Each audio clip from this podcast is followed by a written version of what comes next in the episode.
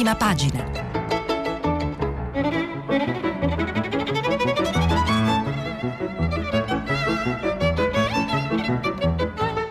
Questa settimana i giornali sono letti e commentati da Marianna Aprile, giornalista del settimanale Oggi.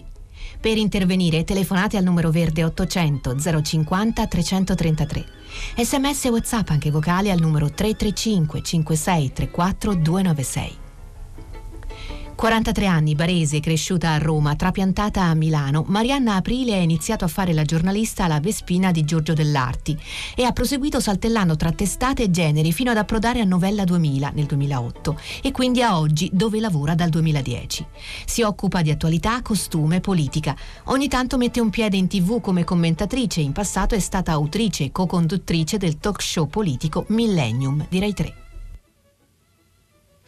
Buongiorno, buongiorno, a tutti, benvenuti a Prima Pagina. Oggi è lunedì 17 febbraio e i giornali di oggi eh, hanno delle prime pagine in Macedonia, sono, per una volta non sono monotematiche. I temi principali sono sempre quelli legati all'emergenza coronavirus e all'altra emergenza più politica, quella della tenuta del governo Conte, ma eh, nonostante diciamo, il grande spazio che si dà ai due temi, trovano spazio anche argomenti molto diversi e molto, ehm, diciamo, molto normalmente molto poco eh, rappresentati su, sulle prime pagine. Andiamo, andiamo con ordine, partiamo dal coronavirus perché come avete sentito da Radio Tremondo ci sono dalla Cina delle novità, eh, hanno a che fare soprattutto con la notizia del, eh, del fatto che eh, il leader cinese Xi sapesse già dal 17 gennaio dell'emergenza, eh, ma che per una serie di ragioni ufficialmente,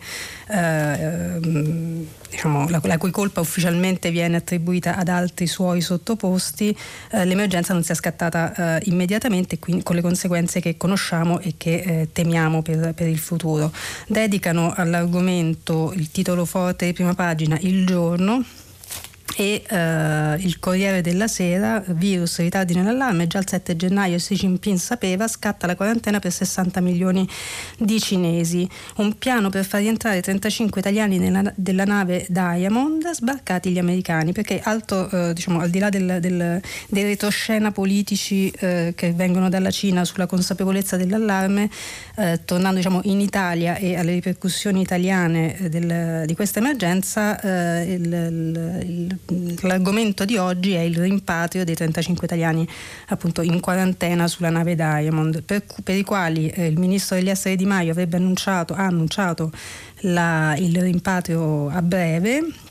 Eh, tra l'altro, a proposito di italiani che hanno a che fare col coronavirus, a pagina 7 del Corriere Guido Santevecchi intervista eh, Niccolò, eh, lo studente rimpatriato. Eh, su cui ieri appunto si, si, di, di, cui ieri appunto si, si, si è, raccontato il, il, ritorno in questa uh, barella speciale arrivata allo Spallanzani. E, Ehm, Niccolò racconta come, come, si è ammalato, come ha preso la febbre e al di là dell'emergenza e del, e del eh, gran diciamo, lavoro fatto per rimpatriarlo, la spiegazione è, è, molto semplice. Ero in una casa fredda, lì ho preso la febbre. Rabbia sì, panico mai, dice. Però eh, definisce surreale il viaggio nella barella eh, ermetica in cui è, stata, eh, è stato portato in Italia. E, e poi nella stessa pagina dell'intervista a Niccolò eh, c'è una, diciamo, un box dedicato alla leggenda metropolitana che, che, a proposito del virus che è tornata un po' eh, a circolare, cioè quello della creazione del virus in un laboratorio di Wuhan con tutti i complottismi annessi e connessi. Eh, il Corriere si dilunga sul, sui, sui 13 giorni di buco tra l'allarme dato da, da, da Xi Jinping al, alla presa in carico dell'emergenza, ma diciamo che sul coronavirus, a parte, eh, ah no, c'è una, un'intervista al ministro Speranza su Repubblica, eh, il ministro Speranza che conferma che l'Italia eh, continuerà a bloccare i voli eh, da e per la Cina e commenta anche la notizia del caso di, di, di decesso per coronavirus in Africa. Allora, la, eh, Michele Bocci, che lo intervista, eh, gli chiede eh, conto del, del, perché l'Italia ancora oggi sia l'unica ad aver preso provvedimenti così diciamo, drastici su, sui voli eh, con la Cina, eh, dice lei ha incontrato altri ministri europei perché nessuno ha preso provvedimenti come il nostro. Speranza risponde, in Italia abbiamo scelto l'approccio più prudenziale, riguardo ai voli gli Stati Uniti hanno misure simili alle nostre, in Europa la Repubblica Ceca ha fatto come noi anche la Grecia. Altri governi non hanno preso decisioni direttamente, ma compagnie di bandiera come British Airways, Air France, Lufthansa e SAS hanno sospeso i voli con una fortissima contrazione del traffico dalla Cina. Sono stato io a chiedere riunione ai ministri UE perché ritengo ci voglia maggiore coordinamento. In Europa il quadro è sotto controllo, abbiamo 47 casi su 500 milioni di abitanti, meno di uno ogni 10 milioni, ma la situazione va seguita con la dovuta attenzione. A proposito del, eh, del caso africano e diciamo del, delle possibili no, eh, ripercussioni che mh, mm, insomma, non, non, nessuno se lo augura, ma che potrebbe eh, avere un diffondersi del coronavirus nel continente africano, ehm, Speranza eh, dice bisogna lavorare su un fronte diverso. Come ho detto ai ministri europei, l'Unione e l'OMS devono sostenere i paesi africani per mettere in atto misure di prevenzione e contenimento, magari non l'Egitto che ha un sistema sanitario abbastanza solido, ma altri paesi. Insomma, il, il coronavirus, diciamo, il tentativo di arginare la uh, diffusione uh, mondiale del coronavirus impone uh, quello che eh, si, si, auspica in genere anche su altri fronti, cioè una maggiore cooperazione eh, europea e, e, mondiale, che riemerge anche da, eh, da un altro argomento che domina la prima pagina della stampa. Eh, la stampa ospita un'intervista a Lavrov, il ministro degli esteri russo, che domani sarà a, a Roma. Eh, c'è una lunga eh, intervista di Amabile ehm, in cui Lavrov, oltre a diciamo, passare in rassegna anche eh, i pregressi, i rapporti tra Unione Europea e Russia e tra Italia e Russia, ehm, auspica una maggiore collaborazione sia sul piano delle, eh, delle infrastrutture tecnologiche, eh, delle, dell'economia e del, e, e però ovviamente il tema forte quando, quando, diciamo, nelle relazioni tra Europa e Russia sono ovviamente eh, le sanzioni e eh, in questo diciamo, l'Europa riconosce all'Italia una, una, una, un atteggiamento particolarmente benevolo.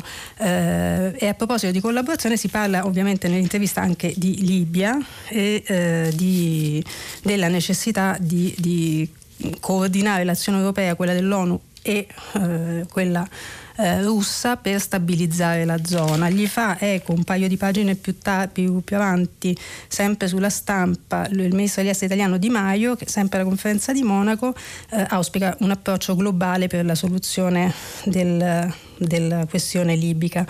Dice non si batte il terrorismo nel Sahel se viene separato dal dossier libico. La minaccia terroristica in Libia, così come in altre aree, ad esempio il Sahel, è autentica. L'Italia è pronta attraverso un approccio olistico ma eh, con una visione più ampia che affronti questioni tra loro legate. Lo dice il ministro degli esteri Luigi Di Maio in questa intervista alla stampa. Ehm, eh, che fa il paio con l'intervista che Lorenzo Guerini invece rilascia a Repubblica sempre sulla questione Libia e Iraq. Eh, Ministro Guerini, dalla Libia all'Iraq l'Italia torna in campo. Uh, il, dunque, l'intervista è di Tonia Mastrobuoni, la, la, corrispondente li, dal, dalla Germania della Repubblica, uh, che chiede a Guerini Uh, dunque, uh, il tema è quello dell'allargamento uh, del, del, coordinamento delle missioni all'estero tra Francia, Germania, Regno Unito e, e Italia, appunto. quindi si, l, la E3, cioè il gruppo Francia, Germania, Regno Unito che si, che si coordinava per la gestione di questi teatri, si allargherebbe all'Italia. La domanda della Mastrobuoni è, Ministro, nel, la difesa della la ministra della difesa tedesca Annegret Kramp-Karrenbauer ha annunciato che vuole rendere il formato E3 più flessibile coinvolgendo di nuovo l'Italia. Come si è arrivati a questo riconoscimento? È un tema che, dice il ministro, abbiamo, eh, un tema che abbiamo posto da mesi mesi in cui abbiamo segnalato che il formato E3 Germania, Francia e Regno Unito era insufficiente per affrontare situazioni di crisi e impostare efficacemente un lavoro comune. Mi riferisco in particolare all'Iraq, alla Libia, ma anche ad altre urgenze. Ne abbiamo discusso più volte con la mia omologa tedesca Kramp-Karrenbauer anche nel nostro colloquio più recente e che lei abbia riconosciuto a Monaco la necessità di superare le tre, includendo l'Italia, un passo, un passo che giudico positivo. Ehm, si parla ovviamente anche di, eh, di, di Libia e di embargo, eh, del rispetto dell'embargo eh, nei confronti della Libia e quindi torna alla, all'attenzione. La questione della, dell'operazione Sofia, che ricorderete era stata era uno, un, insomma, un'operazione UE a coordinamento italiano, peraltro, che era stata eh, abbandonata eh, nel corso del, della scorsa del, del, del, Conte 1 e adesso si vuole riproporre con, con caratteristiche diverse e, e, a proposito di embargo, appunto, la Mastrobuoni chiede: l'embargo è violato di continuo, qual è il piano per farlo rispettare? L'embargo nei confronti della Libia. Guerini risponde: credo che si debba agire efficacemente in mare. Sofia ha già tra i suoi compiti il contrasto al traffico di armi e in tal senso andrebbe potenziata anche rimettendo in attività la componente navale. Quindi c'è un ritorno alla questione della presenza di navi dell'operazione Sofia nel Mediterraneo con tutte le, le polemiche che all'epoca eh, si, portò, eh, si portò dietro. Eh, lasciando eh, diciamo, il coronavirus e il, il, coordinamento europeo per la stabilizzazione dei teatri eh, di guerra e, e, e di, di, criticità internazionali, andiamo alla, alla, alle questioni di casa nostra e in particolare a un altro, quello che sembra un altro teatro di guerra, cioè il governo Conte 2 e la sua tenuta cui dedicano eh, un titolo eh, forte sia al Corriere della Sera, Zingaretti dopo gli attacchi a Renzi, non si può vivere in mezzo al guado, un, sempre sul Corriere con un, un commento di Marzio Breda, criminalista notoriamente molto ben informato, che eh, dopo aver sottolineato nel suo, nel suo, commento l'irritazione del colle per diciamo, le, le, le le, le, le, indiscrezioni fatte circolare ieri sull'incontro di sabato con il Presidente del Consiglio Conte, uh, specifica, sempre Marzio Bera, diciamo, con, con, un approccio un po' diciamo, esegetico sulla, sul, sul, sul, pensiero di, uh, di, Sergio Mattarella, del Presidente Mattarella, arriva a ipotizzare in caso di crisi conclamata un governo elettorale che traghetti il paese fino alle urle a settembre. Wait and see, traducibile meno elegantemente con il calma e gesso che pronunciano i giocatori di biliardo quando devono fare un tiro difficile e prendono tempo stofinando con il gesso la punta della stecca. Ecco la sintesi che esce dal Quirinale per descrivere l'approccio di Sergio Mattarella alle fasi di altissima tensione politica come quella attuale, col governo in bilico questo Presidente della Repubblica non è uomo da manovre coperte e qui diciamo il riferimento ai retroscena pubblicati ieri è piuttosto evidente e ha lasciato intendere già in agosto, quando questo esecutivo è nato, che la formula di governo giallo-rossa è l'ultima praticabile e che se fallisse, magari per un incidente in aula, resterebbe solo il voto. Non prima di settembre, però, considerando l'ingorgo di adempimenti prodotto dal referendum di fine marzo, quello eh, sul taglio dei parlamentari del 26 marzo. Alle urne ci si andrebbe quindi con un nuovo governo elettorale. Ora, il, il riferimento al, al fall, all'ipotesi di fallimento della maggioranza, magari per un incidente in aula, eh, ci rimanda eh, diciamo in maniera piuttosto diretta ai retroscena sui rapporti Conte Renzi. Eh, un, insomma, sui, sui, giornali trova spazio anche una foto, come, se, come, molto spesso accade, una foto pubblicata da Instagram, in questo caso da Renzi, che è a sciare in Pakistan con una serie di imprenditori, ex premier, eccetera, e, e lo si descrive un po' come quello che ha lanciato la bomba e poi se n'è andato, ma eh, questo diciamo, aggiunge uh, verve ai retroscena. Quello, il retroscena più, diciamo, più, più chiaro, se vogliamo, più completo eh, che troviamo su, sui giornali di oggi è forse quello di Tommaso Ciriaco e Annalisa Guzzo Crea, pagina 5 di Repubblica, che sostanzialmente illustrano eh, le, le, due, eh, le due possibilità in campo. Eh, il titolo è Ma spuntano i democratici, un gruppo per blindare, per blindare Conte. Il Premier Zingaretti pensano a una pattuglia di parlamentari formata da ex 5 Stelle, transfughi di Italia Viva e Forza Italia. Circola già il nome più cauti Franceschini e Guerini diamo una chance a Renzi. Le, le, le, le ipotesi in campo quindi sarebbero due. Uh, rendere irrilevante uh, in termini numeri, numerici la, la, presenza o l'assenza d'Italia uh, viva nella compagine che sostiene il governo Conte o eh, diciamo, stoppare il reclutamento di, di, dei responsabili che, che, insomma, che, che, pare debbano chiamarsi democratici eh, e dare una, un'altra possibilità, una possibilità di, di, di ricucire a, eh, a, Matteo Renzi. I, diciamo, I, sostenitori di questa seconda ipotesi sarebbero i, gli esponenti dell'ala diciamo, democristiana del, del, Partito Democratico, Franceschini e, e Guerini. Eh, però diciamo, questa, questa, apertura di credito, come quest'ultima chiamata che i democristiani del PD farebbero a, eh, a Renzi è un po' diciamo,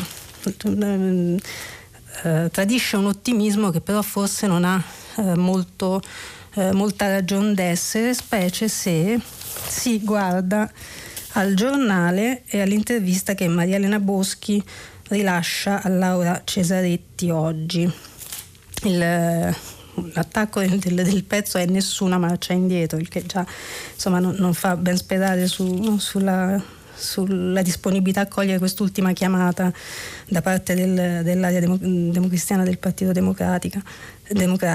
Ehm, Dunque, Maria Elena Boschi va al muro contro muro. Conte si è accorto che non ha i numeri per farci fuori, l'entusiasmo di Casalino è già svanito. Buona fede, difficile, difficile fare peggio. Ora bisogna aprire i cantieri e dare lavoro, non redditi.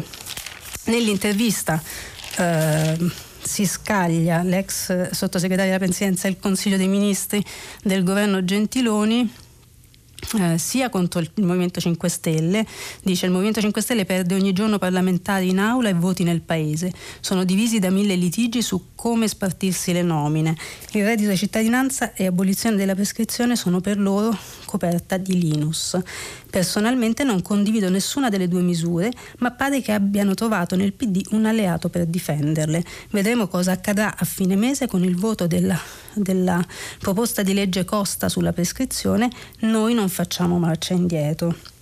Chiede Laura Cesaretti, per, sulle, sul mille proroghe voterete la fiducia, cosa farete sul, decreto, sul disegno di legge delega eh, processo che contiene il famoso Lodo Conte? La mozione di sfiducia a buona fede ci sarà? Ricordiamo che la, la mozione di sfiducia eh, contro il ministro Bonafede era diciamo, la, la, l'arma eh, finale che secondo, eh, secondo diciamo, tutti i commentatori Renzi eh, avrebbe in serbo di, di usare per eh, affossare definitivamente il governo Conte dopo, è, cioè, do, dopo eh, diciamo, il fallimento della sospensione della buona fede. Per, risponde la Boschi, per buona fede era difficile fare peggio. Ha messo d'accordo avvocati e magistrati nel criticarla duramente e spaccato la maggioranza. Noi non voteremo un accordo al ribasso sulla prescrizione che gli esperti hanno definito un obbrobrio. Dobbiamo smettere di politicizzare ogni volta la questione giustizia. Vedremo cosa fare sulla questione buona fede tra qualche settimana. Ora dobbiamo concentrarci sulla crescita. Agli italiani importa poco del pallottoliere dei senatori, ma interessa molto sapere se potranno pagare meno tasse chiede la Cesaretti. Quindi ora andrete all'attacco su economia e reddito? Boschi dice il primo obiettivo per noi è chiudere le polemiche e aprire i cantieri. Giovedì presenteremo al governo il nostro piano Italia Shock per sbloccare 120 miliardi di opere pubbliche ferme sotto una montagna di burocrazia. È una prima risposta. Noi vogliamo creare posti di lavoro e non dare sussidi. Meno del 2% di chi percepisce il reddito di cittadinanza ha trovato un lavoro. Le pare una misura che funziona? Quindi già si, si, dire, si intravede il prossimo terreno di scontro tra Italia Viva e, e il governo, quindi investimenti e reddito di cittadinanza. Però il riferimento alla eh, burocrazia che fa Maria Elena Boschi a proposito diciamo, delle, delle, imprese è un, un assist per, un, cioè, per fare riferimento a un pezzo, un, un, un articolo a firma di Antonio Scurati eh, che inizia in prima sul Corriere. Il titolo è Così si spegne l'università. Il, lo scrittore, l'autore di, insomma, di IDM, Premio Strega, insomma, Antonio Scurati, lo, lo, conosciamo, lo, conosciamo, tutti. Oggi eh, si insomma, scrive questo pezzo per il Corriere per sostanzialmente eh, an- anticipare i, eh, i risultati di uno studio Leggiamo allora, ebbene, se il futuro del nostro paese è ancora visto a cuore, sappiate che secondo molti professori l'università italiana sta morendo, secondo altri sarebbe già morta. Non sto esagerando, proprio oggi viene pubblicato in rete su roars.it, mi, mi scuso per la R, faccio lo spelling, Roma, Otrant, Ancona, Roma, Savona.it un documento sottoscritto da più di 200 professori universitari dal titolo esplicito Disintossichiamoci. Allora, Scurati lo descrive come un documento eh, drammatico che evidentemente ha visionato eh, in, in, anteprima, che eh, tra, le, tra, le, varie denunce che contiene, mh, ne contiene una proprio che ha a che fare con la burocrazia. Uh, chi sta uccidendo, cosa, cosa accade, Ciò, uh, chi o che, che cosa sta, sta, uccidendo l'università, due sarebbero i principali responsabili, la burocratizzazione ipertrofica e il correlato asservimento di ricerca e insegnamento a sedicenti logiche di mercato, il perno su cui ruota questo movimento a tenaglia di strangolamento dell'università è il mito soffocante e ossessivo della valutazione. Per essere chiari, quando intrapresi la carriera universitaria, eh, universitaria 25 anni or sono, tutte le mie energie erano spese spese ad aumentare la conoscenza ricevuta, la ricerca, e a trasmettere agli studenti, la didattica. Oggi invece sarei chiamato a dedicare più della metà del mio tempo professionale a compilare questionari, schedari, certificazioni, accreditamenti, rendicontazioni, riesami, revisioni del mezzo, per mezzo dei quali un elefantiaco apparato burocratico, il cui unico scopo è giustificare la propria esistenza, pretenderebbe di valutare il mio operato in termini di efficienza produttiva. Quindi c'è il, il eh, il, insomma, il, l'appello di, di Scurati a una sburocratizzazione dell'università che diciamo eh, non eh, non, eh, non, potrebbe, ha già poche risorse, non, so, non potrebbe lavorare come, eh, come, vorrebbe anche a causa degli, degli adempimenti eh, burocratici. gli risponde, tra virgolette, dalla prima del messaggero Paolo Balduzzi che eh, con un fondo dal titolo Emergenza e istruzione, l'investimento dimenticato, perché tra i, mali, diciamo, tra i mali dell'università e dell'istruzione in generale in questo paese c'è eh, diciamo, la, la, la, penuria di, di risorse che, eh, che, che, si dedicano, che, che vengono destinate al settore eh, scrive Balduzzi, ancora una volta le previsioni per la crescita economica del 2020 ci, ci certificano fanalino di coda tra i paesi europei con uno scarso 0,3%, ben distanti dai paesi migliori, tra questi l'Irlanda con il 3,6% e dalla media dell'1,4%, nonché dalla Francia e Germania, entrambe penultime, ma comunque con previsioni di crescita oltre l'1%. Crescita zero, gli ultimi della classe, un legame molto evocativo e che non si limita a essere solo, solo, un'immagine retorica. Tra le origini infatti dell'infinita stagnazione italiana c'è sicuramente anche l'ormai pluridecennale responsabilità del legislatore di investire sempre meno e sempre peggio nell'istruzione. Lo ha ricordato con grande efficacia Romano Prodi eh, proprio ieri su questo giornale, c'era un contributo del professor Prodi sul messaggero di ieri, la scuola deve essere una priorità per questo Paese. Andiamo a leggere un dettaglio di questa analisi che vi invito a, diciamo, a recuperare per intero eh, dice, dice eh, Balduzzi, la spesa per l'istruzione in rapporto al PIL è infatti intorno al 3,8%, ben al di sotto della media europea del 4,8%. Tale confronto si fa ancora più impressionante quando si osservano le singole voci di spesa del bilancio pubblico. Meno dell'8% della spesa pubblica italiana è dedicata all'istruzione, quando invece già solo quella per interessi sul debito pubblico è di poco superiori e quando per pensioni la quota di spesa sul totale supera il 30%, cioè quattro volte tanto. Quindi so, mh, mm, so, sono numeri che, so, che tradiscono una, una, tendenza a investire più sul, sul, passato che sul futuro, quantomeno.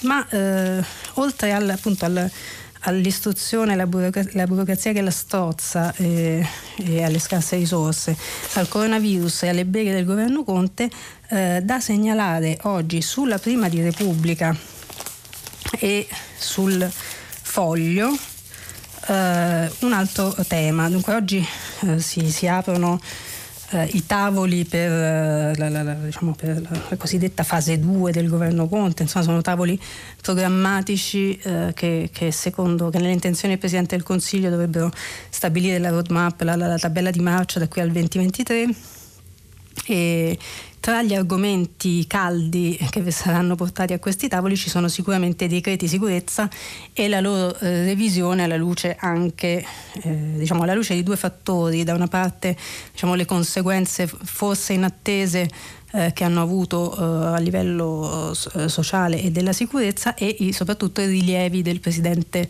della Repubblica Mattarella fatti a suo tempo in, in, eh, insomma, in fase di firma del, del decreto. Repubblica eh, dedica il titolo cubitale della sua prima pagina eh, proprio a questo, i decreti sicurezza stavolta forse ci siamo, oggi vertice verità sul piano della ministra Lamorgese che modifica le norme Salvini sui migranti. Tra le novità l'allargamento delle protezioni umanitarie e tempi più rapidi per ottenere la cittadinanza. E il pezzo è di Alessandra, Alessandra Ziniti, che insomma, la, la, la, tra le firme di Repubblica che più da vicino segue i temi del, dell'immigrazione e del, eh, insomma, del, del, della gestione soprattutto dell'immigrazione eh, in Italia. E eh, pagina 2 e 3 sono dedicati proprio a questo. Il, la Deneti scrive oggi parte l'operazione Verità con un obiettivo ambizioso rivedere le norme anti-ONG ma anche ampliare la tipologia di permessi di soggiorno in modo da riavvicinarsi il più possibile alla protezione umanitaria che ricordiamo è stata di fatto eh, abolita con i decreti di sicurezza. E correggere il tiro su altri due snodi centrali che la Morgese sottoporrà oggi ai colleghi con una nuova proposta al momento orale. Riportare da 4 a 2 anni con il silenzio assenso il termine massimo per la conclusione conclusione delle pratiche per la concessione della cittadinanza per residenza e matrimonio e ripristinare l'iscrizione all'anagrafe dei comuni per richiedente asilo, altra cosa che era stata abolita dai decreti e contro la quale i sindaci di molte città avevano fatto diciamo, disobbedienza civile continuando a eh, trascrivere, eh, a iscrivere all'anagrafe anche eh, diciamo, i, i, migranti sprovvisti. Provvedimenti che, dirà la Ministra dell'Interno, si possono realizzare con un semplice tratto di penna. Se la maggioranza troverà una convergenza, un nuovo decreto potrebbe arrivare in tempi brevi in Consiglio dei Ministri. Allora, I punti del, di questa proposta Lamorgese ai suoi eh, colleghi e i suoi compagni di, di, di, di governo sono eh, fondamentalmente cinque. Uh, il primo riguarda la, la, le multe all'ONG, ricorderete che i decreti di sicurezza hanno esteso, innalzato fino a un milione di euro le multe alle navi delle organizzazioni non governative che uh, eh, violassero i divieti d'ingresso in acque territoriali italiane, per, per intenderci, eh, che violassero i famosi porti chiusi. Eh, quindi le prime a essere spazzate via, scrive la Ziniti, sono le mega sanzioni contro le navi delle ONG che dovessero violare i divieti d'ingresso in acque territoriali italiane eh, divieti che da quando è al Viminale Luciana Lamorgese non ha mai firmato, limitandosi dunque a non applicare la norma introdotta nel primo decreto sicurezza con cui Salvini ha sbarrato il passo alle navi umanitarie con a bordo immigrati soccorsi in zone di ricerca e soccorso libica o maltese. Via dunque l'esorbitante multa fino a un milione di euro che Mattarella ha definito spropositata rispetto ai comportamenti. Si torna a sanzioni originarie da 10 a 50 mila euro, quindi non si aboliscono le sanzioni, si riducono a quelle che erano prima dell'inasprimento del decreto Salvini. Decreto Salvini che aveva eh, introdotto anche la confisca delle navi e questo è un altro punto su cui la proposta Lamorgese di oggi andrà a cer- cercare di trovare un accordo con, di revisione con col governo. Scrive Ziniti, via anche la norma anche questa introdotta dal decreto di sicurezza bis, che consente la confisca delle navi alla prima violazione del divieto di ingresso in acque territoriali italiane, non più dopo la reiterazione del comportamento sanzionato. Uh, l'altro, l'altro campo, l'altro di azione di questo nuovo progetto di gestione del piano sicurezza è eh, quello relativo alla protezione speciale. Eh, non è il ritorno al permesso umanitario tanto demonizzato da Salvini e abolito il primo decreto sicurezza, ma l'enorme numero di irregolari figlio di un anno e mezzo di decreti e il numero irrilevante, seppure in crescita, di rimpatri con le conseguenti ricadute sul sistema di accoglienza e sulla sicurezza, ha portato la Ministra dell'Interno a elaborare una proposta che possa incidere su quella che rischia di diventare una vera emergenza, ampliare le cosiddette protezioni speciali, al momento limitate a condizioni di salute gravi, atti di particolare valore civile, vittime di violenza, sfruttamento e calamità naturali. Ne usufruirebbero le persone con disagio psichico, condizioni di vulnerabilità, vittime di tratta, nuclei familiari. C'è poi, come dicevamo, il ripristino dell'anagrafe per i richiedenti asilo e un altro eh, punto diciamo, no, non trascurabile visto il tema che eh, conquista di rado la ribalta e comunque la perde immediatamente nel dibattito eh, pubblico, quello dello Ius Soli, eh, nel piano del, della ministra Lamorgese ci sarebbero delle revisioni anche sul tema della cittadinanza. Scrive Ziniti, accantonato lo Ius Soli, è ancora lontano da una convergenza il dibattito sullo Ius Culture, il figlio di cittadini stranieri in Italia deve attendere il compimento del diciottesimo anno di età per poter presentare richiesta di cittadinanza.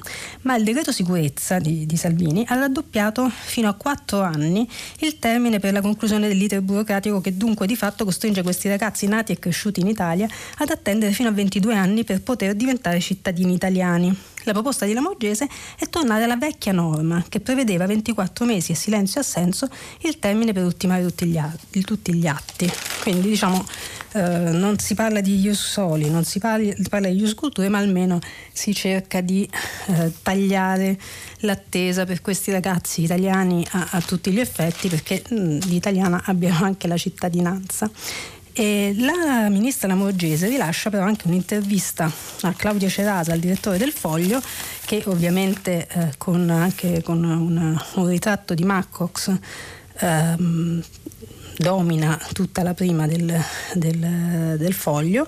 Eh, il titolo è Cancellare il trucismo. Il trucismo insomma, fa riferimento al, al, a uno dei soprannomi di Matteo Salvini, il truce. Sicurezza, immigrazione, Europa, prescrizione coronavirus, porti aperti e tweet chiusi. Cosa vuol dire superare la stagione del salvinismo di governo con i fatti e non con le chiacchiere? Numeri, idee, spunti e notizie. Una chiacchierata manifesto con il ministro dell'interno Luciana Lamorgese. È una, diciamo, una lunga eh, chiacchierata eh, in cui Cerasa dice in cinque mesi è riuscito a far tornare a essere il suo ministero, il Ministero dell'Interno, non più il simbolo di una paura ma il simbolo di una speranza. Chiede Cerasa, ministro, ma in questi eh, originale anche il fatto che la chiami al maschile ministro, insomma, è, è politicamente molto scorretto e strano che, che accada in prima pagina sul foglio. Ministro, ma in questi cinque mesi non ha mai avuto voglia di fare un tweet? Risponde la ministra Lamorgese. Guardi, abbiamo nostri mezzi di comunicazione e direi che va bene così. Uh, davvero non ha mai avuto la tentazione di misurare sulla rete il suo consenso per qualche risultato conseguito? Risponde la Morgese, mi sembra che il Paese sia piuttosto consapevole dei nostri risultati anche senza tweet. Basterebbero queste due risposte insomma, per marcare una distanza quantomeno... Uh, nella comunicazione, azzarderemo a dire antropologica, tra, tra, due, eh, tra l'ex ministro Salvini e la ministra Lamorgese. Ma Ehm, la Morgese ovviamente non si limita a rispondere a Cerasa sulla sua presenza su Twitter, ma ehm, ci tiene diciamo, a eh, sottolineare il ruolo della presenza italiana in Europa, specialmente del, del peso italiano in Europa, specialmente eh, diciamo, in relazione al ricollocamento e alla gestione dei, dei migranti che sbarcano sulle nostre coste con o senza navi ONG. Uh, sicurezza non vuol dire paura, la collaborazione europea è il cardine delle nostre politiche nella gestione degli arrivi. Dice, quando i migranti arrivano sappiamo già dove verranno ricollocati. L'Italia si fa carico dei controlli di sicurezza e sanitari sui migranti che vengono poi ricollocati negli altri Stati membri nel giro di un mese e mezzo. È stato riconosciuto il fatto che entrare in Italia significa entrare in Europa. Ricorderete che al primo Consiglio europeo cui partecipò Giuseppe Conte a fine giugno del 2018, quindi primo diciamo, impegno vero eh, internazionale eh, da, da Presidente del Consiglio, nella lunga notte che portò alla stesura del, del, dell'accordo eh, ci fu diciamo, una, una un insistere molto da parte dell'Italia perché questa dicitura fosse inserita nel documento. Chi sbarca in Italia sbarca in Europa. Eh, a proposito di rimpatri, dice la Morgese, gli accordi che funzionano meglio sono con la Nigeria, la Tunisia e l'Egitto. Abbiamo dato un'ulteriore spinta tenendo conto che ci sono migliaia di stranieri attualmente detenuti in carcere.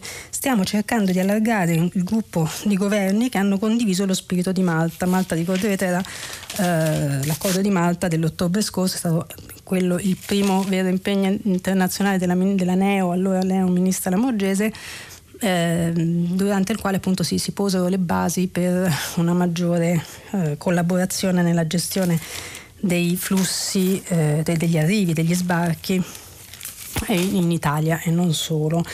Ehm, la Morgese fa riferimento alla presenza di, di uh, stranieri in carcere eh, e ci fa un, assist sia pure tangenziale eh, per un altro tema che ha mh, spazio sui giornali di oggi, che, che è quello della giustizia.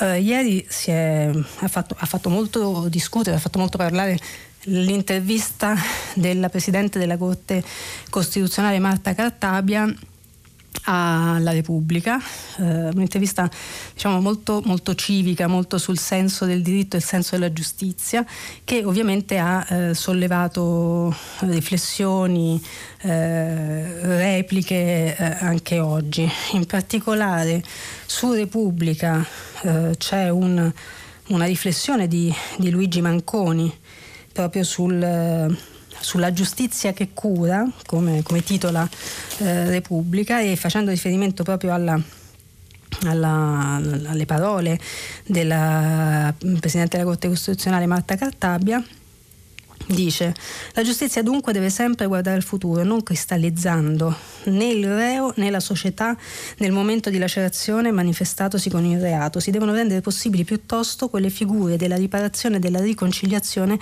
capaci di suturare la ferita prodotta dal reato. Solo ciò può permettere la condivisione della pena, dei suoi effetti e degli oneri che gravano sulla società. In altre parole, la collettività intera è chiamata ad assolvere quell'obbligazione che l'esecuzione della sanzione comporta per tutti i soggetti, allo scopo di realizzare il reinserimento sociale previsto nella nostra Costituzione e così in indispensabile ai fini della sicurezza pubblica.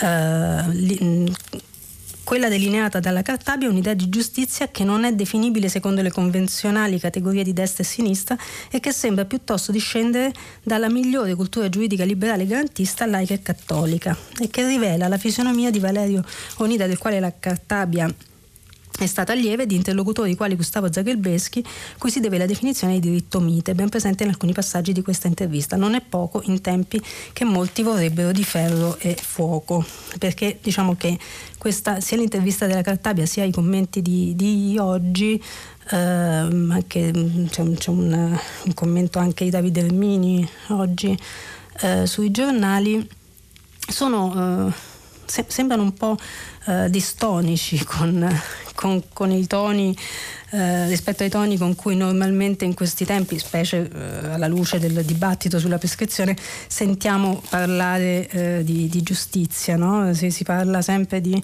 eh, garantismo, giustizialismo, eh, ma, ma, l'idea alta civica di giustizia delineata ieri dalla, dalla Presidente della Corte Costituzionale sembra un po' diciamo, una, una, una, cosa di altri tempi, eh, a cui si aggancia Pierluigi del Vescovo sulla prima del giornale eh, tornando a parlare di prescrizione e dei mali della giustizia, mh, mm, scrive prima di abolire la prescrizione fate lavorare meglio i giudici.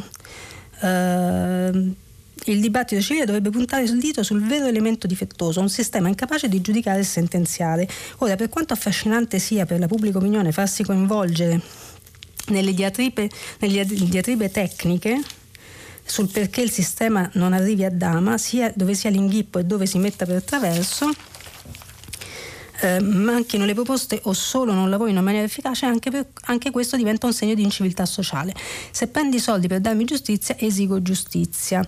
E allora ecco che non riuscendo a portare a termine il processo nei tempi ragionevoli si agevola la scappatoia della prescrizione che in Italia è effettivamente sbilanciata a favore dell'imputato rispetto ad altri paesi. Insomma, il, il tema, eh, l'avrete capito, è eh, quello che abbiamo sentito spesso eh, citare a proposito del dibattito della prescrizione, cioè la, prescrizione presentata come una garanzia di eh, giustizia per, soprattutto per le vittime in realtà diciamo, non, non, non, risolve interamente il problema che ha ben, radici ben più profonde. Al di là delle questioni politiche di giustizia e, e internazionali, i giornali di oggi però hanno anche spunti eh, interessanti ehm, insomma ci, ci sono delle storie.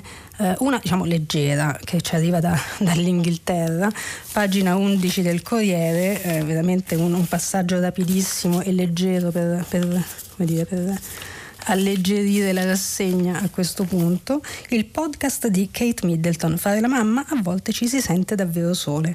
C'è questo podcast, Happy Mama, Happy Baby, Mamma felice, bambino felice, eh, in cui Kate Middleton per la prima volta parla del, del, della sua relazione familiare sia con il marito William, cioè il futuro d'Inghilterra, sia con i suoi tre figli George, Charlotte e Louis. Eh, e insomma in Inghilterra ha fatto molto, molto scalpore visto che insomma, la riservatezza su questi temi e su altro di Kate eh, è molto diciamo, è, è ben nota. Eh, a proposito di, eh, di donne, eh, a pagina 21, credo sempre, spero, del Corriere, sì, c'è un pezzo di Irene Soave su una, un bizzarro concorso. Leonie, Miss, Miss, Germania a 35 anni, eletta da una giuria di sole donne. Il nuovo corso della gara di bellezza, niente bikini, sia concorrenti sposate e madri.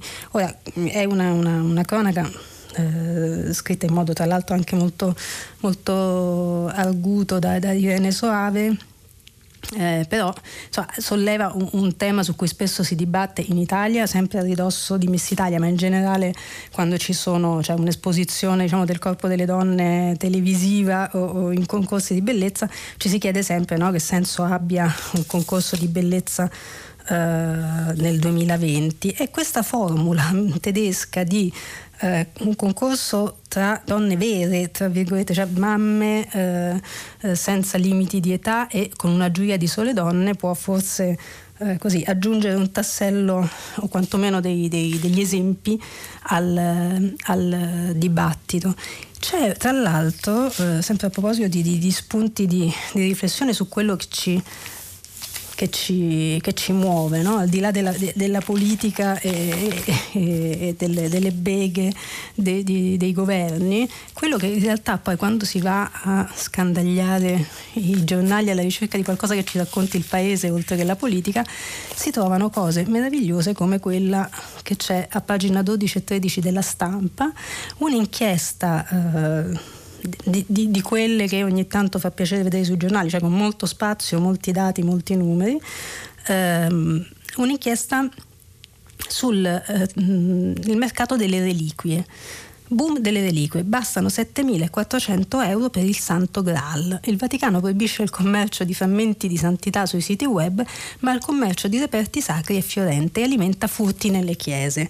È una, un, un'inchiesta meravigliosa, centinaia di pagine online sono dedicate alla compravendita dei resti di beati e santi. Ora saprete eh, tutti che insomma se, se tanto per fare un esempio, cioè se si mettessero insieme i frammenti dei chiodi della, eh, usati per la crocifissione di, di, Gesù, probabilmente si riempirebbe il Colosseo. Quindi il mercato delle reliquie e dei falsi soprattutto è fiorente da secoli e ha alimentato non solo dei mercati più o meno legali, ma anche del, dei culti a livello locale e mondiale molto, molto, sentiti, molto forti, al di là della reale veridicità della reliquia. Però la cosa interessante del, del eh, di, questa, di, questa, inchiesta anche che punta il dito sul, sul, su, su, come ci, si, si, procaccino queste reliquie, perché ovviamente se c'è un mercato c'è bisogno di reliquie e le si rubano fondamentalmente. 5.000 pezzi trafugati dal 1970. In tre anni la media annuale è salita a 500. Quindi le chiese come le banche, come i, i, i furgoni portavalori. Uh, digitando la voce reliquie su eBay ci si imbatte in, un, in uno dei dominatori del flusso San Pio di Petrelcina, cioè anche in digitale Padre Pio sembra avere grande eh, e le reliquie di Padre Pio sembrano avere grande eh, effetto. Noi eh, facciamo eh, una pagina, la rassegna stampa finisce qui, ci ritroviamo tra, tra poco per il, il filo diretto con voi e le vostre telefonate. Marianna Aprile, giornalista del settimanale Oggi, ha terminato la lettura dei quotidiani. Per intervenire chiamate il numero verde 800 050 333. Sms e WhatsApp anche vocali al numero 335 56 34 296. Si apre adesso il filo diretto di prima pagina. Per intervenire e porre domande a Marianna Aprile, giornalista del settimanale Oggi, chiamate il numero verde 800 050 333. Sms e WhatsApp anche vocali al numero 335 56 34 296. 6. La trasmissione si può ascoltare, riascoltare e scaricare in podcast sul sito di Radio 3 e sull'applicazione RaiPlay Radio. Buongiorno, bentrovati, ben ritornati a prima pagina. Adesso abbiamo il filo diretto con, con, voi. Vi ricordo che stiamo pubblicando i vostri messaggi anche vocali sul sito di, di Radio 3. Uh, eh, c'è una telefonata? Pronto? Buongiorno, salve do, dottoressa Prida, mi chiamo Alessandro, chiamo dalla provincia di Torino. Buongiorno Alessandro. Io Volevo intervenire sul, sull'articolo, in merito all'articolo che ha letto dell'università sì. e sul, sul, in particolare sulla questione della burocrazia. Sì, quello di Scusati. Sì, esattamente, che sottoscrivo in pieno. Io faccio, sono un libero professionista, faccio una professione tecnica, e, ehm, però volevo allargare questo, questo concetto un po' a tutto il nostro, secondo me è un nostro problema culturale italiano e soprattutto sul fatto che il, la burocrazia in questo momento serve esclusivamente a legittimare se stessa e la propria esistenza anche in termini secondo me di posti di lavoro della pubblica amministrazione. Perché adesso non è avere una marea di regole non è garanzia di fare le cose meglio. Cioè le, bisognerebbe un, un controllo dovrebbe essere semplice dovrebbe essere la legge dovrebbe essere chiara quando in, in, qualsiasi, in, qualsiasi, argomento, in qualsiasi ambito. E sì. invece non è così, invece noi abbiamo, abbiamo una marea di, di regole, di leggi che a volte sono in contrasto le une con le altre e l'unico modo per, per, arrivare a una soluzione sono le sentenze che a volte contrastano anche a seconda dell'interpretazione. Secondo me questo è un nostro problema strutturale gravissimo. Se non, se non risolviamo questo, secondo me siamo abbastanza messi male. La, la ringrazio Alessandro, lei in qualche modo eh, dice e amplia la, la posizione di Scurati, eh, il quale appunto dice la burocrazia alla fine serve, eh, eh, non serve più allo scopo per cui è nata, cioè normare procedure e procedimenti e controllare in qualche modo che non ci siano storture, ma eh, finisce col servire solo da, a giustificare la propria esistenza. C'è un altro tema che però lei solleva che trovo che sia cruciale non solo in questo ma anche in altri settori, cioè che spesso si va a normare e a, a rendere burocraticamente e proceduralmente difficile quello che non si riesce a correggere in chiave culturale. Eh, spesso uh, diciamo, i, i, mali della burocrazia a cui, cui, fa riferimento lei e cui fa, fa, riferimento Scurati oggi dipendono dal tentativo di arginare le baronie, le, le, le, no, il familismo che uh, ha, è, è, riconosciuto come uno dei mali delle nostre università, però eh, il dubbio che Scurati eh, appunto sottopone al lettore oggi è eh, che non sia che il, il, rimedio non sia non solo inefficace ma anche peggiore del male. C'è un'altra telefonata? Eh, pronto, buongiorno. Buongiorno. a lei e a tutti gli ascoltatori. Come si chiama? Eh, Sergio dalla provincia di Vicenza. Buongiorno Sergio. Senta, io, buongiorno, io volevo chiederle un parere. Volevo sapere la sua opinione sul eh, fatto che eh, molti paesi dell'Europa occidentale, Italia, Germania, Francia, Paesi Bassi e, e Spagna de- hanno delocalizzato la loro produzione nei paesi dell'est. Ecco, allora c'è stato da anni questo processo di delocalizzazione. Questi paesi dell'est si ostinano a non eh, ricevere immigrati, pur facendo pienamente parte dell'Europa. Allora mi chiedo quanta importanza abbia questo processo di delocalizzazione nel non applicare sanzioni, le sanzioni dovute, non semplicemente annunciate, ma applicare le sanzioni a questi paesi che non rispettano le regole. Eh, ma sai, so le sanzioni non ci sono più perché, perché il ricollocamento su, dei, dei, dei, migranti ormai è su base volontaria da parte dei paesi e non ci sono più neanche le, le sanzioni per chi eh, non, non, accoglie. Quindi il tema che lei solleva è, è interessante nel senso che chiama in causa il, non solo il, il, il, ruolo che alcuni paesi dell'Unione Europea hanno all'interno del mercato eh, del, del, del, del, sistema produttivo europeo, cioè ci sono di fatto, come ricordava, dei paesi in cui il lavoro costa meno e che di fatto eh, insomma, fanno da polo d'attrazione per le produzioni degli altri paesi europei, ma eh, chiama in causa il il sistema di, di, pesi e contrappesi e di relazioni tra i vari paesi che, eh, che di fatto è il grande male, il, il, peccato originale di questa Unione Europea, è un'unione eh, più di, di, insomma, formale che di sostanza e lo si vede proprio da, da, da, questo, da questo, genere di disparità e di squilibri. Uh, leggo dai messaggi che state inviando eh, al um, numero di um, whatsapp 335 5634 296 ehm, dunque Ada come mai, a proposito del coronavirus, come mai è così contagioso questo virus? Da dove proviene? Come ha potuto diffondersi? Cosa non dovranno fare i cinesi in futuro per evitare casi analoghi? Ma in realtà eh, diciamo, so, so, il problema vero del coronavirus è che se ne sa veramente poco.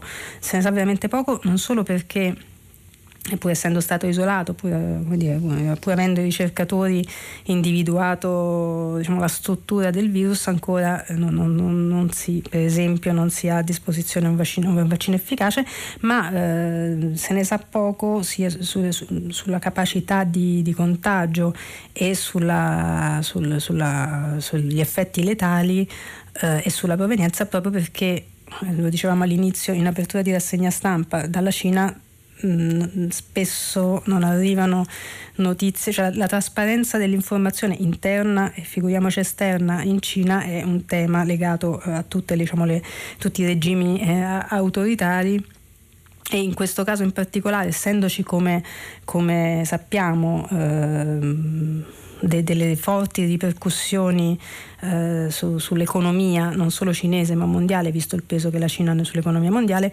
eh, si, è, si, è, molto prudenti nel diffondere le, le, le notizie sulla la, la pericolosità di questo virus. E, insomma, le sue domande mettono al centro un tema interessante che è quello diciamo, della trasparenza dei, dei regimi e sugli effetti che questa trasparenza, mancanza di trasparenza e eccesso di controllo interno possono avere anche su, sulle, sui rapporti con l'esterno buongiorno. Ci sono altre telefonate? Pronto? Pronto? Eccoci. Pronto? Buongiorno. Pronto? Buongiorno, sono Olivia e chiamo da Vezzo in provincia di Verbania. Buongiorno Io Olivia. Volevo sottolineare una cosa di cui stamattina non ho assolutamente sentito parlare, che nell'ultima settimana ci sono stati quattro morti in Italia, quattro donne morte. Vero. Che gli uomini eh, eh, continuano ad ammazzare le donne. La vera emergenza è quella, non è il coronavirus, perché i due cinesi ricoverati al, allo Spallanzani no, stanno, ragione, stanno benissimo. Livia, da, lei, da noi lei in Italia ragione, ma del coronavirus non... si parla ogni giorno. Ma magari potessimo scegliere giorno, magari... per la radio, per la televisione. Sì, Invece delle donne morte, no, sono nell'ultima settimana non se ne parla perché sono stati italiani. No, no, allora eh, le do ragione sul fatto che eh, le, le, il femminicidio sia una, una, un'emergenza concreta. Quanto al fatto che si parli di alto e non di quello, mh, mi permetto di dissentire non solo perché ahimè non possiamo scegliere una sola emergenza, cioè, dire, dire, che l'emergenza vera un'altra mm, non è corretto, è forse più corretto dire che ci sono molte emergenze di tipo diverso. Uh, sui giornali eh, spesso eh, a seconda del, delle notizie che ci sono quel giorno e, della, e, dei risvolti che ci sono tendono a prendere il sopravvento alcune emergenze a scapito delle altre. Però eh, le, la volevo rassicurare sul fatto che pur non avendolo letto sui giornali di oggi eh, c'è la cronaca del, del femminicidio è venuto in Sardegna eh, per, per, per, il quale è già stato eh, fermato il, l'omicida il femminicida, eh, che dir si voglia, e è un tema che però, eh, Livia mi permetto di, di, di, contraddirla, trova molto spazio eh, ultimamente, non sempre nel modo giusto, su questo le, le vengo un po' dietro, ma eh, trova molto spazio sia sui giornali sia sui telegiornali, nei telegiornali che nei contenitori di, di approfondimento. Pronto? Pronto, buongiorno. Buongiorno. Eh, io mi chiamo Aurelia, chiamo da Roma, sono un'insegnante precaria, sto tra l'altro per entrare in classe e volevo intervenire proprio sul criterio di eh, valutazione del, dell'imminente concorso a cattedra, eh, in quanto pare, visto che non è ancora definitivo il bando, pare che tenga conto per esempio di anni di insegnamento fatti nelle scuole paritarie, mm. quindi non completamente statali, per cui con un controllo bisogna dire eh, minore rispetto alle scuole pubbliche e non tenga invece conto di anni eh, passati a fare ricerca nelle università. Quindi per chi come me ha un dottorato di ricerca questo non vale praticamente nulla se non eh, ai fini di un punteggio comunque non eh, significativo. Visto che siamo in tanti ad aver eseguito anni di ricerca appunto nel, nell'ambito universitario, perché molti di noi hanno un'età che ormai non siamo più appena, non siamo appena usciti dalle università, insomma in tanti, perché i concorsi ormai sono sempre di meno.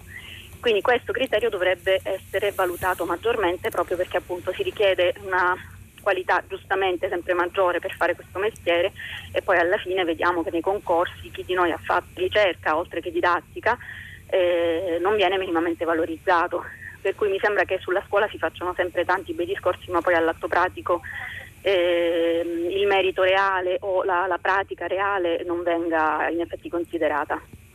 La ringrazio Aurelia. Eh, sì, lei tocca, tocca un, un, tema spinosissimo non solo per, per il suo campo, per, per, la scuola e l'istruzione, ma in generale per per, per, ogni concorso pubblico, quello dei, dei titoli eh, che vengono indicati come necessari per, per, accedere o per essere valutati più o meno di, degli, altri, degli altri partecipanti al concorso. E, però diciamo, nel suo caso è un, esempio di, un altro esempio di come in questo paese si, si dia poco, poca importanza alla ricerca. No? L'abbiamo visto di recente, si è, si è, a proposito sempre del, del coronavirus, si è parlato molto delle ricercatrici dello Spallanzani che hanno isolato il, il virus. Tra loro c'era una eh, ricercatrice trentenne precaria che eh, nei giorni scorsi è stata eh, assunta eh, finalmente dallo Spallanzani. Ehm, precisiamo che, che, non è stata assunta in, in conseguenza della, della, scoperta, ma che la procedura era già in atto da mesi, eccetera, eccetera. Però diciamo che c'è stata quantomeno un'accelerazione nella, appunto nel, nel superamento di intoppi burocratici per tornare alla burocrazia che stavano rallentando la sua assunzione. E, e ha ragione, cioè fa, fa un po' specie, ma anche un po' demoralizzante che eh, la ricerca e i titoli acquisiti attraverso la ricerca non debbano, non debbano avere valore, eh, soprattutto alla luce del fatto che appunto eh, anni di insegnamento in scuole con meno controlli che in quelle pubbliche possono averne. è, è un, un altro dei, dei mali di cui soffrono i concorsi pubblici in Italia. Eh, leggiamo qualche altro eh, vostro messaggio. Uh, ci vuole coraggio a dare la responsabilità della morte dell'università alla burocrazia. I docenti universitari, come lo sono stato io, dovrebbero pensare ai danni che loro stessi hanno compiuto tradendo la didattica della ricerca e i meccanismi concorsuali. Leonardo da Roma. Eh, sì, ehm, purtroppo però non è che un male escluda l'altro, nel senso che eh, come, come, tutti i malati anche l'università probabilmente ha mh, mm, sintomi di vario tipo e la malattia ha cause eh, diverse, eh, quindi eh, sono d'accordo con lei che nelle università esattamente come in tutti gli altri campi ci siano mm, ci, ci possano essere eh, professori che hanno tradito la didattica, la ricerca e, e tutto quanto, dopodiché il, anche ammettendo questo eh, gli intoppi burocratici denunciati da Scurati e dal sito roar.it oggi con questo studio eh, rimangono lì, insomma diciamo che rimarrebbero lì anche se tutti i professori si comportassero in modo impeccabile, quindi diciamo parliamo quantomeno di concause. Ehm, dunque, ancora sull'università, eh, questo è Tobia da Napoli. Scurati si attacca alla pesante burocrazia, ma perché non si domanda la ormai lunga assenza del movimento universitario sulla scena, scena politico-sociale italiano? Questo è il vero problema, non le banalità statistiche. Che cosa ne pensa? Ma eh, sì, in realtà il movimento universitario sulla scena politica e sociale italiana, il, il, diciamo che di movimenti in generale, a parte quindi il Movimento 5 Stelle che si è presto trasformato eh, in, in, in, un partito di fatto e le sardine nell'ultimo periodo, diciamo non è che, che, che in questi anni abbiamo vissuto, abbiamo visto grandi eh, movimenti sulla scena sociale non, italiana, insomma, le università non, rispetto al passato hanno forse prodotto meno eh, fenomeni di, di, questo tipo. Eh, il discorso mi sembra più ampio, forse un, è un discorso che ha più a che fare con eh, l'affezione, che forse, ipotizzo, fa il paio anche con eh, le grandi percentuali di astensionismo eh, alle consultazioni elettorali, cioè è forse una delle facce di, una, di, un problema un po' più politico che è una, un disamore generale verso l'impegno che negli ultimi tempi, però mi, mi, mi concedo una nota ottimistica, negli ultimi tempi, nell'ultimo anno tra le, le, sardine eh, tra le donne scese in piazza eh, in occasione del, per esempio, faccio un esempio del, del congresso delle famiglie a Verona e, e, e le altre le, le, piazze dei Fridays for Future mi sembra che che, che, insomma, che, si stia risvegliando qualcosa anche in, queste, in, questo, in questa voglia di impegno e di partecipazione dal basso, universitaria o meno. C'è una telefonata? Pronto? Buongiorno. Sono Marcello e chiamo da Roma. Buongiorno Marcello. Sono eh, benvenuta. Eh, sono un volontario che da 30 anni svolgo il mio servizio con una grandissima eh, associazione di volontariato e faccio il pronto servizio nel pronto soccorso di un grande ospedale, pronto soccorso anche pediatrico e recentemente anche in un reparto di neonatologia. Ebbene, voglio riferirmi a quanto detto quel signor Salvini a Roma ieri, parlando delle immigrate, immigrate incivili, dice lui, che intasano i pronto soccorsi per abortire. Mm. Io vorrei dire al signor Salvini che non deve sempre imbrogliare le carte. Al pronto soccorso in 30 anni non ho visto mai una donna, immigrata o no, a, a chiedere un pronto intervento di interruzione di gravidanza. Signor Salvini sa che ci sono strutture adatte e poi non si abortisce con tanta facilità come vuol far credere lui. Ecco, non voglio aggiungere altro perché poi incivili, ma non è incivile lui. Beh, in realtà eh, le, parole esatte, le, parole esatte, sono stili di vita incivili, ecco, cioè, solo una piccola, una piccola chiosa. Marcello, io le, intanto la, la, ringrazio perché insomma eh, chiunque possa portare testimonianze basate su esperienze dirette trentennali, insomma, eh, eh lo ascolto con piacere. Eh, la, mm, l'uscita di ieri di, di, Matteo Salvini a proposito di, di, questo suo amico infermiere che gli avrebbe eh, svelato questa emergenza sommersa di pronto soccorsi intasati di eh, donne immigrate che userebbero eh, il pronto soccorso come un bancomat di, eh, di mm, eh, insomma, prestazioni sanitarie, eh, parla appunto espressamente Salvini di eh, aborto, lo, lo, prendiamo dal, dal, fatto che per motivi di, di, di tempo insomma, non, non, non, vi avevo, non, vi avevo, letto, ehm, insomma, Salvini eh, fa riferimento a stili di vita incivili, tra l'altro non, insomma, specificando bene in che cosa consistano, lasciando, diciamo, alludendo ma non dicendo, e parla di, appunto, di, questa, di questa usanza di, di, recarsi al pronto soccorso come fosse insomma, la, la pillola del giorno dopo. In, in realtà è, è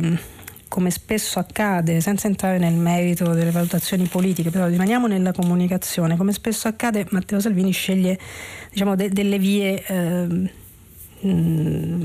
diciamo, forti per farsi ascoltare. Ieri in particolare forse era anche eh, diciamo, eh, necessitato a, a, cambiare rotte, a spostare la nostra attenzione, quella dei giornali e quella dei suoi lettori su altro perché c'era stato un po' un, un avvitamento sulle sue all'interno del partito eh, tra Giorgetti e altri esponenti del partito eh, un avvitamento sulle sue esternazioni sull'Europa no? eh, faremo, se, se, l'Europa non cambia facciamo come gli inglesi il popolo decide insomma aveva eh, ventilato di nuovo eh, dopo, dopo, mesi in cui non se ne parlava più una sorta di Italexit poi ha fatto un po' una marcia indietro ma insomma stava montando un po' il caso eh, maliziosamente viene da pensare che abbia spostato l'attenzione su altro però diciamo meno maliziosamente sicuramente più, mm, più empaticamente viene da chiedersi eh, se, non sia, se, non ci si debba porre tutti un limite eh, quando si esterna, eh, un limite che andrebbe individuato dalle parti del dolore che passa attraverso il corpo degli altri, cioè parlare in maniera così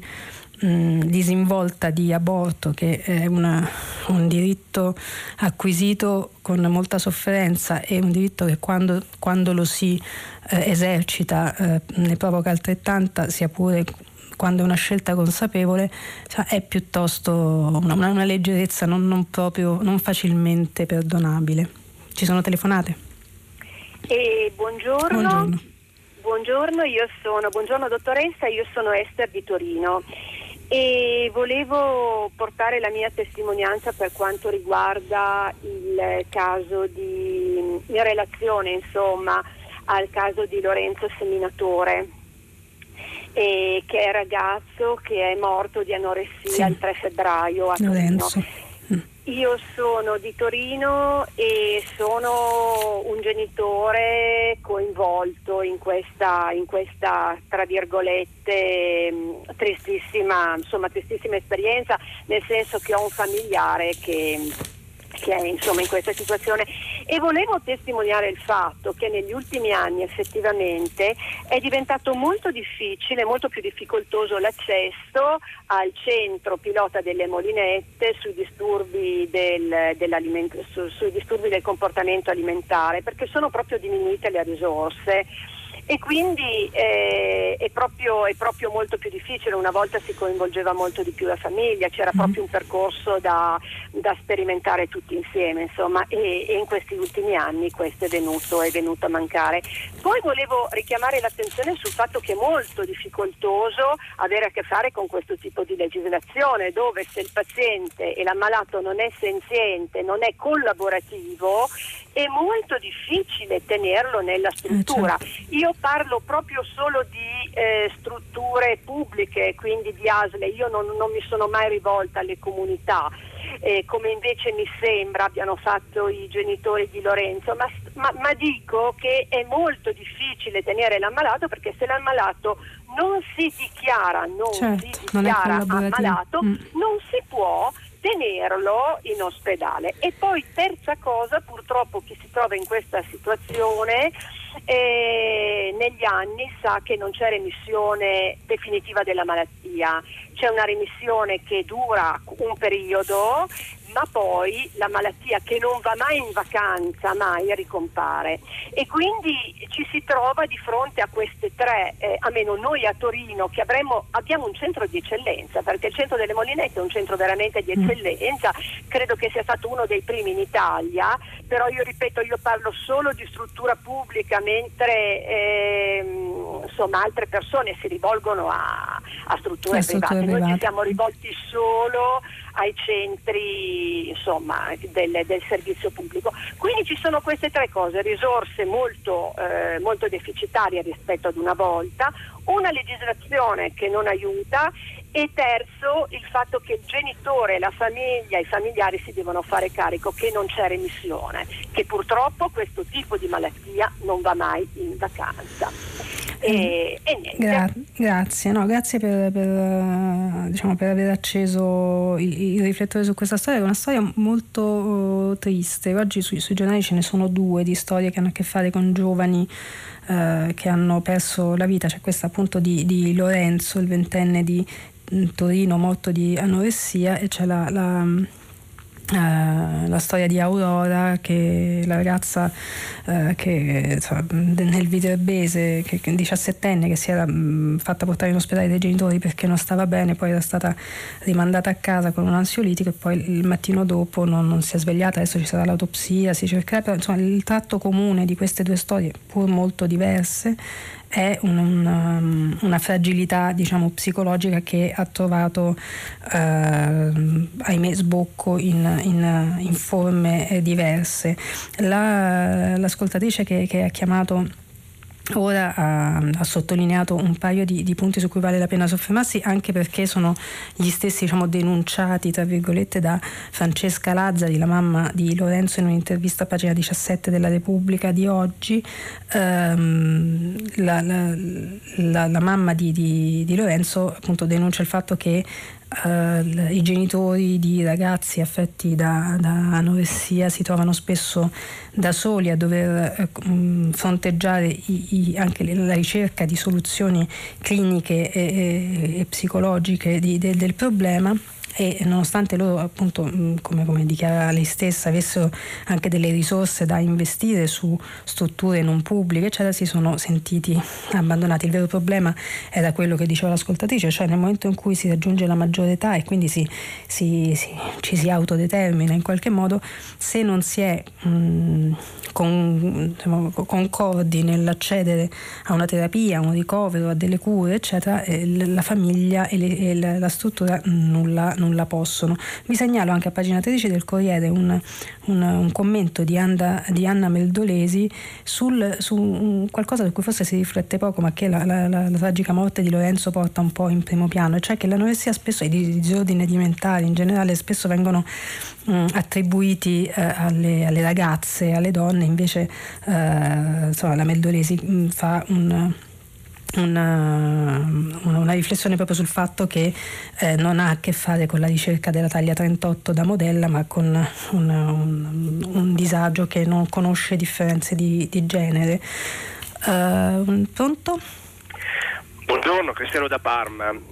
Buongiorno, Vorrei un suo parere, dottoressa Aprile, circa quell'articolo che lei leggeva sull'intenzione della Morgese di smembrare il decreto sicurezza nell'aprire um, di nuovo le, le, maglie all'immigrazione, al riconoscimento della cittadinanza, dei diritti, eccetera, eccetera.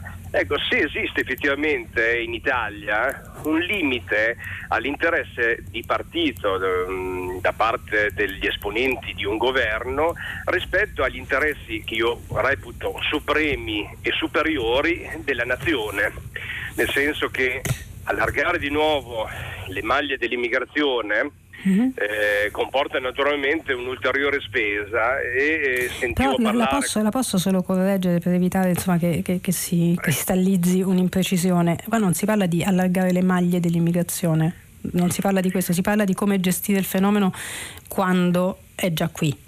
Quindi non si tratta di allargarle, si tratta di gestione di, di gente perfetto, che è già arrivata perfetto. e che spesso c'è nata qui.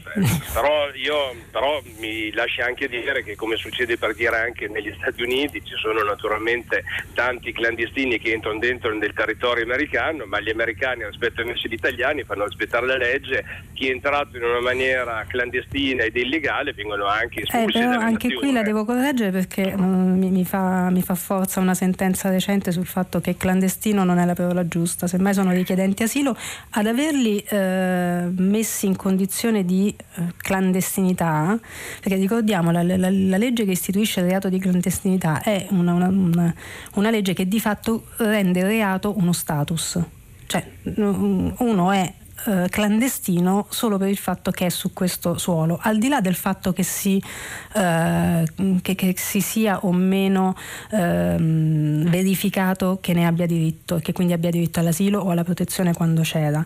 Quindi eh, stiamo attenti al linguaggio perché il linguaggio spesso ci cambia il modo di pensare.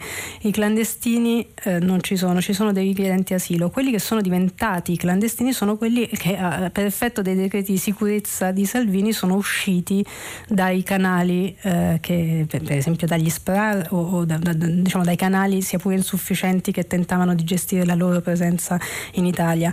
Le, le faccio riferimento a quanto diceva ehm, lei Cristiano prima, Christian prima uh, dice, lei, lei, si chiedeva se si riuscirà mai ad affrontare la questione al di là di logiche di partito eccetera le ricordo la ministra Lamorgese non è una politica è una tecnica uh, è una tecnica di cui tra l'altro si ignorano mm, diciamo, gli orientamenti eh, politici eh, e non, non è eh, come dire non fa della sua azione al Viminale un argomento di azione politica, di propaganda o di discorso pubblico, cioè si contano pochissime interviste alla ministra Lamorgese in questi, in questi mesi, non, non, ha parlato di fatto sempre in concomitanza con cose di cui si doveva parlare e che si dovevano commentare, quindi diciamo mentre le do ragione sul fatto che l'immigrazione in generale sia spesso stata usata come strumento di affermazione di una parte piuttosto che dell'altra, in politica credo che non sia il caso della Lamorgese, che si sia d'accordo o meno con gli, con gli strumenti che vuole mettere in atto, ma le ricordo che sono mh, mm, diciamo, proposte che lei oggi porterà ai suoi colleghi ministri che sono figlie dei rilievi del Presidente Mattarella, quindi a meno che non si voglia eh, credere e, e, sostenere che il Presidente Mattarella stia lì a, fare, a tirare l'immigrazione per la giacchetta per interessi di parte, diciamo che il suo, il suo, diciamo, la sua dicotomia tra interesse di, parti, di, parte e bene del paese, nel caso delle, delle misure del, proposte dalla Lamorgese, non, non mi sembra stia troppo in piedi.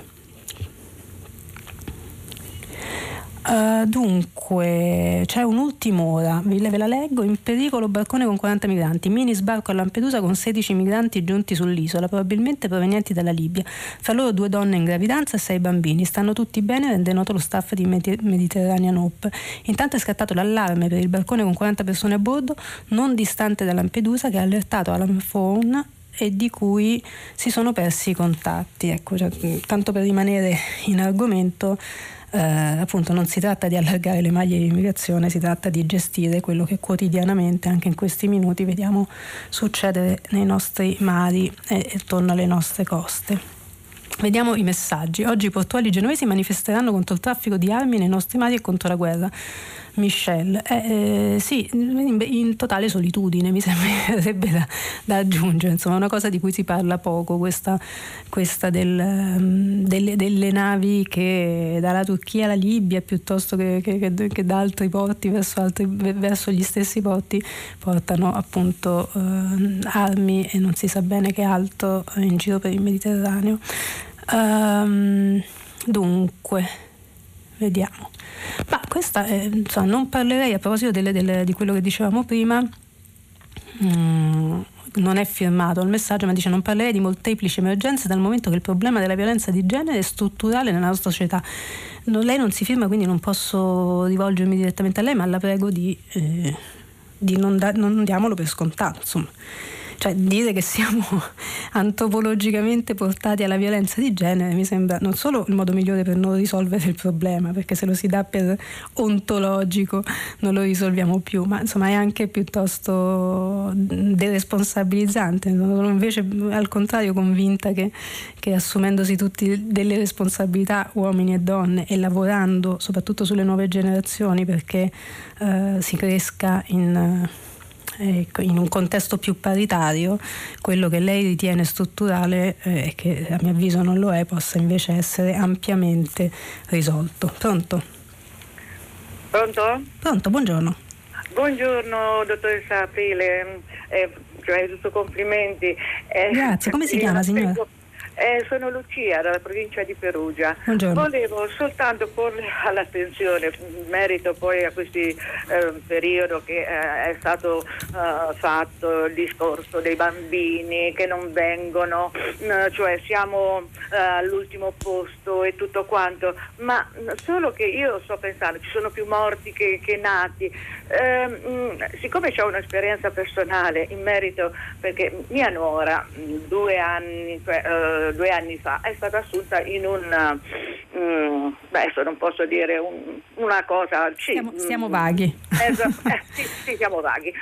Um, partita IVA, però è stato promesso, cioè, laureata come mio figlio, eh, tutti e due in economia, eh, e dice sì sì benissimo bra- mm, poi complimenti bravissima perché lei si era sempre molto da fare tutto quanto. Cioè guardi appena si libererà qualche posto come a Zoiva eh, dice poi verrà lei mh, mm, ha lavorato per questi due anni poi l'anno scorso si è sposata e lì casca l'asino perché ehm, già aveva visto una certa mh, mm, freddezza un po' è. Mm poi mh, mm, quest'anno, quando sono andati per la 104, eh, chi quota 100, eh, due persone sono andate. Allora dici, beh, allora a questo punto io... Cioè due persone sono andate in pensione nell'azienda dove lavora sua nuova, quindi lei si aspettava di essere assunta in virtù del fatto che con quota 100 erano andate in pensione queste due persone, capito bene? No, una con la 104 per i problemi familiari, mi sembra la 104 è quella per... per sì, per l'invalidità, l'assistenza sì, a parenti invalidi. Ecco e uno per 400. Ah, um, niente, è venuto fuori che adesso eh, hanno assunto un ragazzo a cui lei dovrà dare passaggio, cioè eh, insegnare tutto quello, non è neanche laureato e tutto quanto. E da quello che ha capito loro sono terrorizzati che lei eh, rimanga incinta. Eh. È questo. È questo. Eh. Sì, mio figlio ha detto, dice vedi, eh, io sono stata su, per l'amor del cielo 1300 euro, niente, ma però a tempo determinato. A lei è partita IVA, poi adesso appena si è sposata, allora eh, lei, lei, veramente, Lucia, fa, sfonda un portone, come si dice alle mie parti.